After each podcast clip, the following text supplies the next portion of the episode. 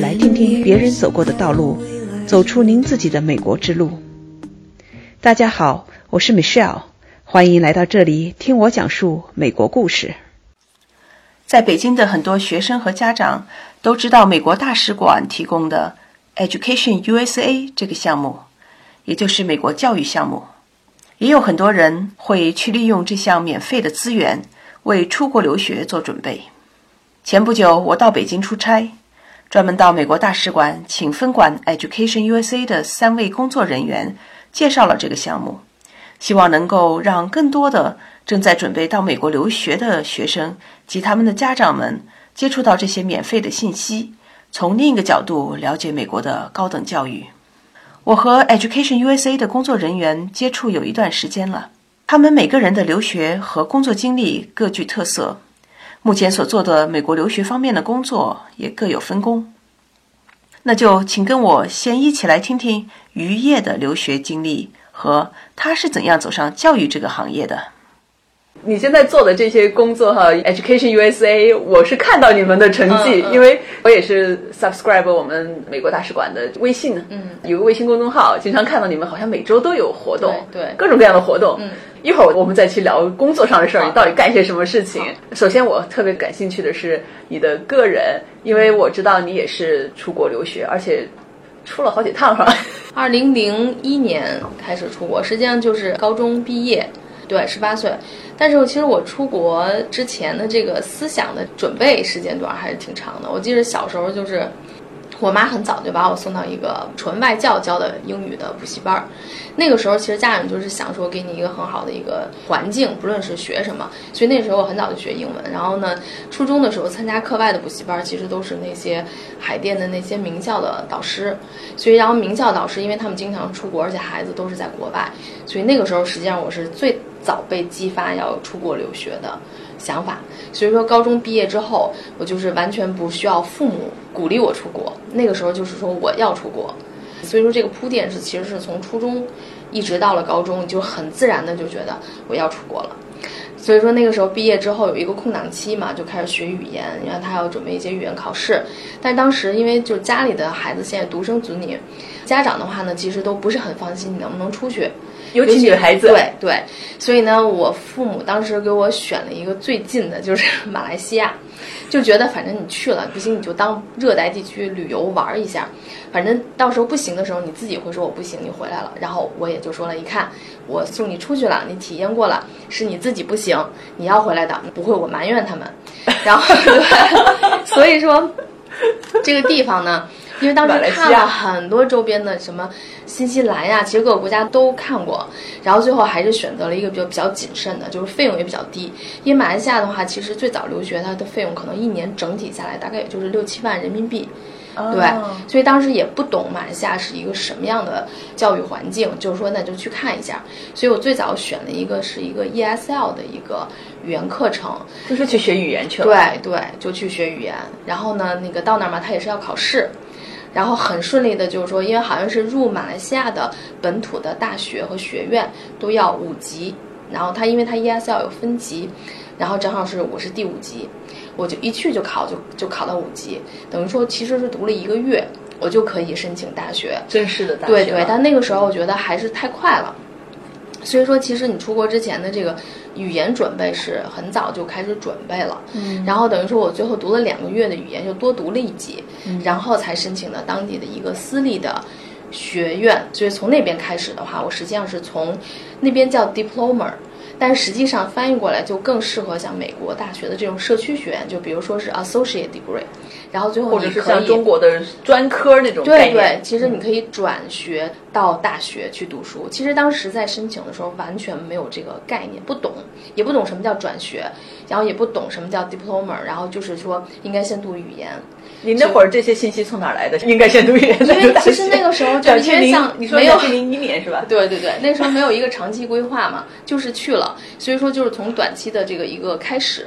然后到了那儿之后呢，因为周边的资源环境很多，你读了语言学校之后，它有的时候跟大学会有一些互通的这种。哦，你是到了那儿才知道下一步该干啥？然后而且周边的同学也会告诉你说啊，我们打算申申请大学了，然后你就会听一听，然后你就会自己跑到学校就问一问，然后就开始申请。所以那个时候就这是这样。走一步看一步啊。对对，真的是，所以就是说，这就是父母没有对孩子就寄予很大的一个目标，然后他就觉得你试试看，然后所以说没什么压力。那个时候还是比较开心，因为马来西亚也是热带地区，那个阳光啊、空气啊，然后食物也很好，所以那个时候去的时候，真的就像那个美国大学生的第一年长了，那时候我就胖到一百一十斤。很开心，我记得那个时候特别高一开心的就是上英语课写作，然后老师不带你在教室，就直接给你带到外面去，然后一帮人坐在那儿，然后老师说写吧，我今天我们是什么一个题目，我那个时候就很吃惊嘛，就觉得马来西亚这样的国家它会有这种教育模式，因为在中国是一定是你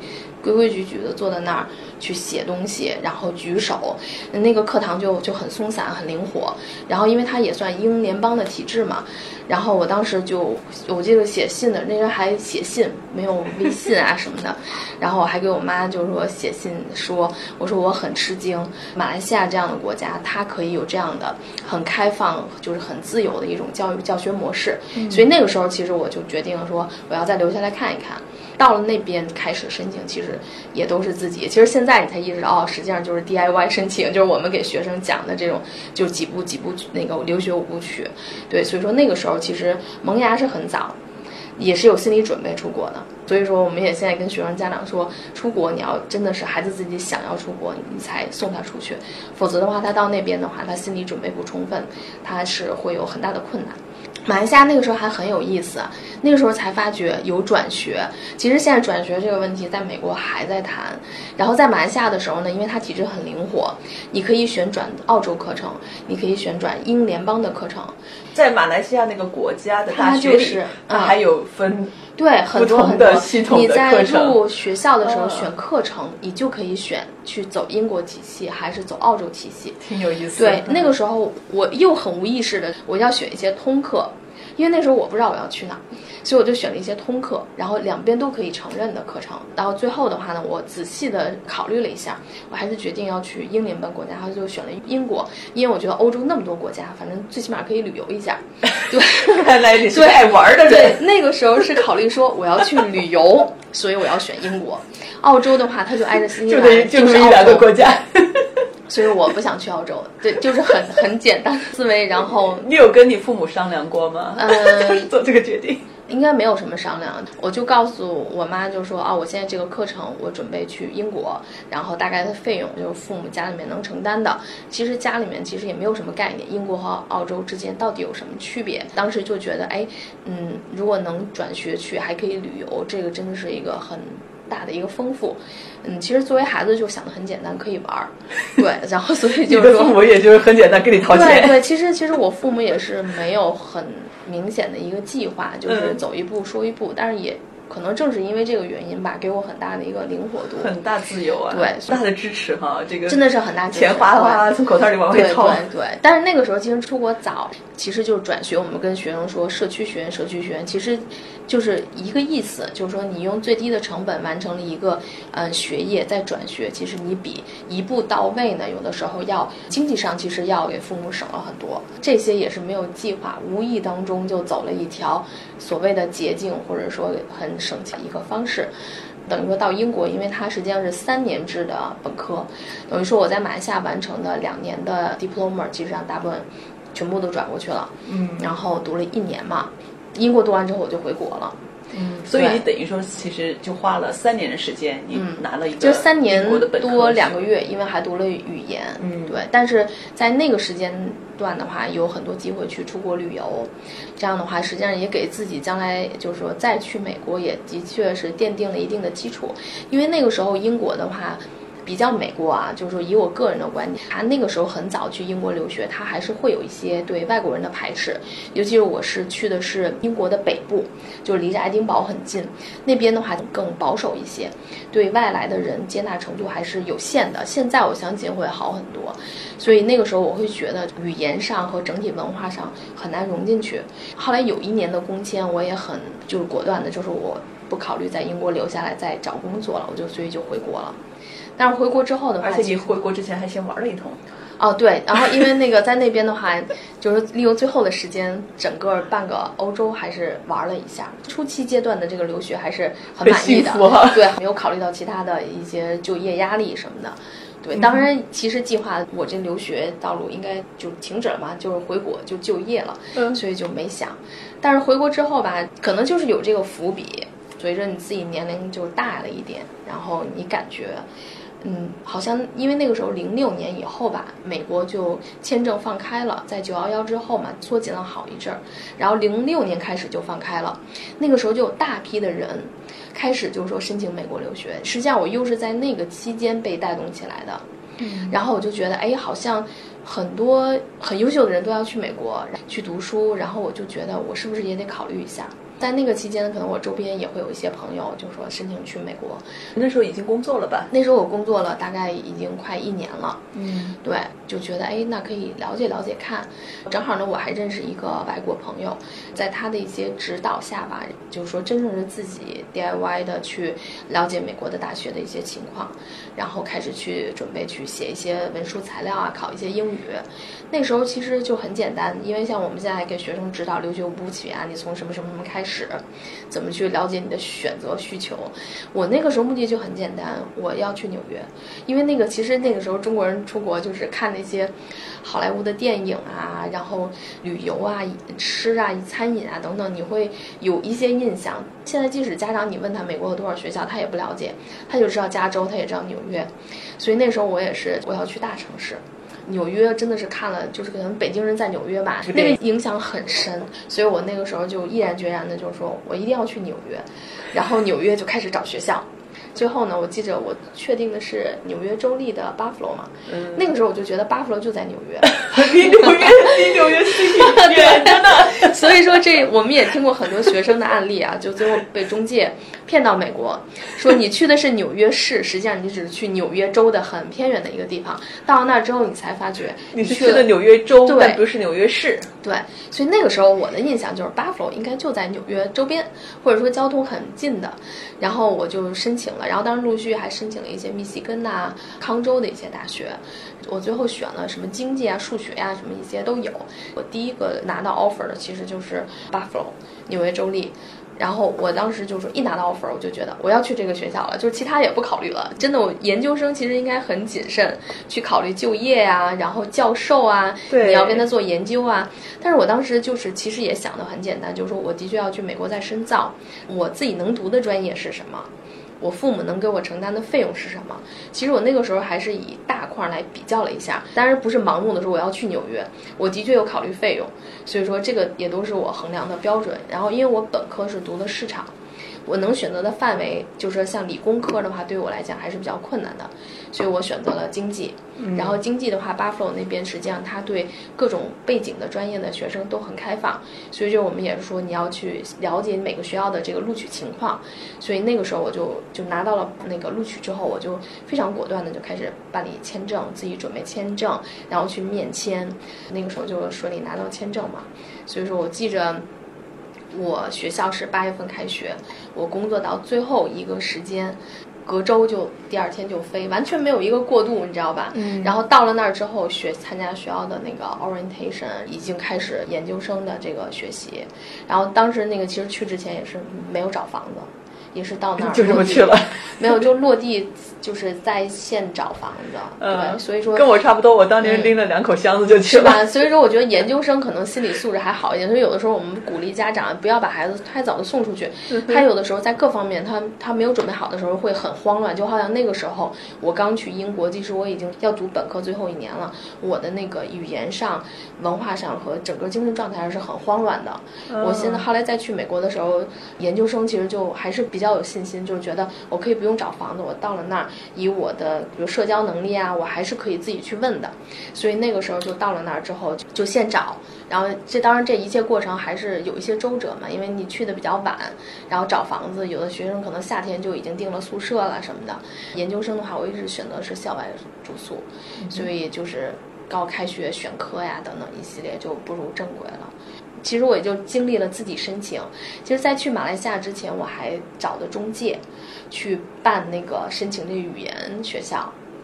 因为那个时候真的是不懂，然后就觉得中介是，嗯，就是可信度很高，专家对专家。专然后我记得那个时候一个语言学校的那啊、中介费我都交了将近两万人民币呢。哇哦，对，其实没有任何技术含量。后来我才发觉，这个中介和我要申请的学校完全没有协议，是他自己临时跑到了那边签了个协议，然后把我办出去的。等于说我算他这个学校的第一个客户。你明白了这个过程之后，你会发觉其实中介的这种服务没什么技术含量，所以这就为什么陆陆续续的在以后的。嗯，到了马来西亚之后的申请，以及去英国还有去美国读书，全是自己申请的。我们现在的工作，我们也跟学生说，就是自己申请 DIY 申请嘛，是完全可以做得到的。因为那个时候其实也没有专家去指点，你只是就是要花功夫去了解你的想去读的学校的一些情况。对，所以说就是这样。那当然，陆续之后毕业之后又在美国，后来总共待了五年，后来又就就找工作嘛。嗯，这回你想留在那儿找工作了哈？对对，这个时候我就觉得像英国，你果断的就回家了。呃，对你说的非常对，因为当时那个美国就觉得，哎呀，这个美国梦，我觉得这个真是就是那种很根深蒂固的那种感觉。呃毕业之前吧，大概前两个学期，我已经在开始准备写简历，准备找工作。其实我准备的还很早的，你就是你是读了两年吗？两年的研究生，对。然后我应该是在第一年结束之后就拿到了一个 intern，就在纽约，这是在纽约市啊。这回你到纽约市了，见到了纽这个花花约市世界了。对，然后还去了曼哈顿，然后我记得我那份工作还在那个 Rockefeller Center，然后、哦然后那个小金人儿冰场，然后那个时候其实不懂。就是现在其实还是地标性的那种建筑，但是那个时候就觉得，天呐，第五大道，然后曼哈顿，你知道吗？嗯就是因为那时候在巴 u 罗的时候有给同学打电话，因为他在 NYU 上学，呃说我我每天穿梭于曼哈顿，那时候就觉得很神奇，你知道吗？穿梭于曼哈顿这件就是觉得是电视上演的，然后还是直到你自己真的是在那个区域的时候，你就会觉得哇，跟就感觉还是有点跟做梦一样。对，所以那个时候就是说在纽约实习了一个暑假，你做什么呢？那个实习？哦，那个时候我找的那个工作是，他是做中美贸易。那个老板同时还有个人的一个凤凰基金，等于说来资助贫困地区南边的，大概像什么，比如甘肃啊那些那些地方的。教育基金，然后资助这些，因为那些地方嘛，它比较贫困落后，好多女孩子是没机会上学的，所以他是拿了这个招一些教育教育资金，有人愿意捐款，然后把这个钱投入到当地的，等于说他当时需要一个助理，会说中文，然后也会说英文，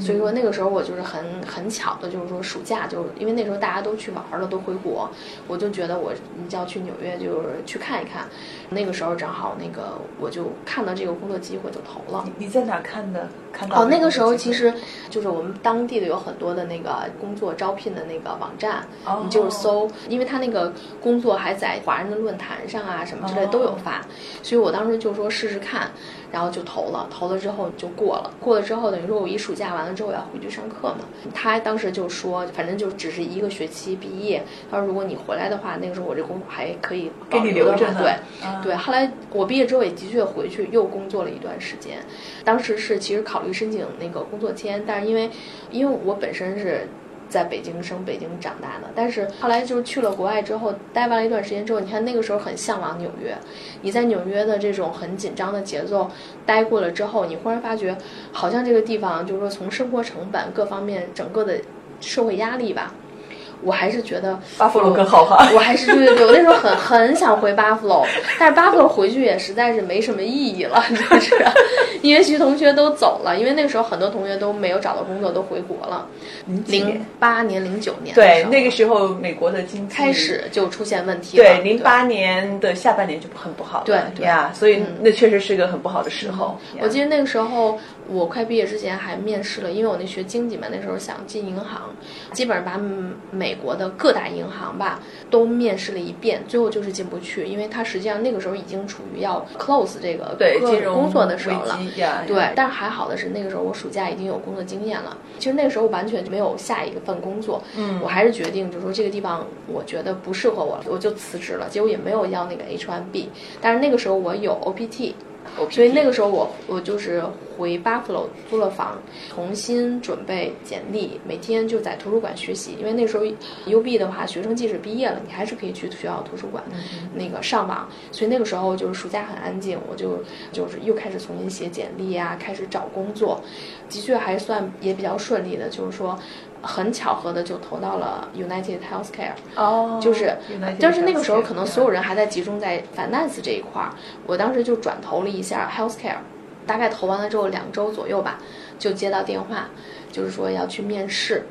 那个时候我就说在哪里啊，在 Ohio Columbus。那个时候我都不知道 Ohio Columbus 在哪儿，我就在地图上看了一下，我说啊，离纽约很近，然后就你知道吗？就是这种感觉。然后后来他们说你要来亲自面试，我说你付这个费用嘛？就那个时候就是这样嘛，因为的确美国是可以负担这个费用。他说我们没有额外的费用去 cover 你的这个 travel 的这个嘛。我说那要不然可以电话面试，所以那个时候就是一个电话面试，最后我这 offer 就拿到了。哦，所以那个时候再给我打电话的时候，我就已经就是觉得很兴奋了，因为那个时候大部分的同学都已经回国了，已经开始经济危机，就是说很明显的出现一个那个势头的时候阶段，我拿到了这个 offer，它也是可以给 sponsor H1B 的，所以那时候我就是很果断的，当时就退了房，在 Craigslist 就找了一下。哦，还有当地离我办公室，因为那时候我还不会开车，